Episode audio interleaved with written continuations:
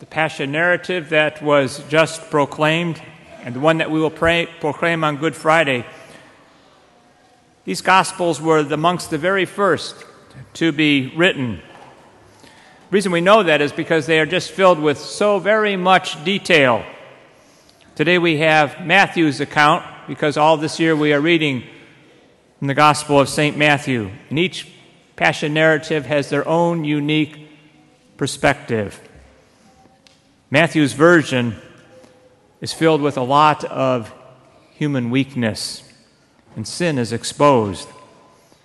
The narrative began with Judas's betrayal. Not much later, we have Peter's denial, even though he protested. Even though I should have to die with you, I will never deny you. But of course, he did. And the rest of the disciples, they too fled. Instead of keeping watch with Jesus in the garden, they all fell asleep. And then throughout the rest of the Passion, we see human weakness as well. People ridiculing Jesus, telling lies about him. Pilate was feckless. The chief priests and the elders were hardly committed to God, more concerned about their own status. And that, of course, is countered by the picture of Jesus that we have. He reveals to us the nature of God. And all this week, as we watch Him, and as we listen to another Passion account on Good Friday, that of John, we see how He empties Himself out completely for us. He came to show us God's love. And throughout this week, he ushers into us um, a new age, and that we are made new in him. You will note that this passion account that we just heard was from Matthew chapter 26. Previous to that, Matthew 25 speaks of the Last Judgment. I ask you to recall that today if you're not aware of it. Matthew 25 speaks about the body of Christ suffering as well. In Matthew 25, we hear, heard, Lord, when did we see you hungry? When did we see you thirsty, or naked, or ill, or in prison?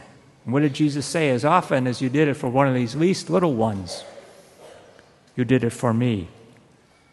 Matthew 25 and Matthew 26 are deeply connected.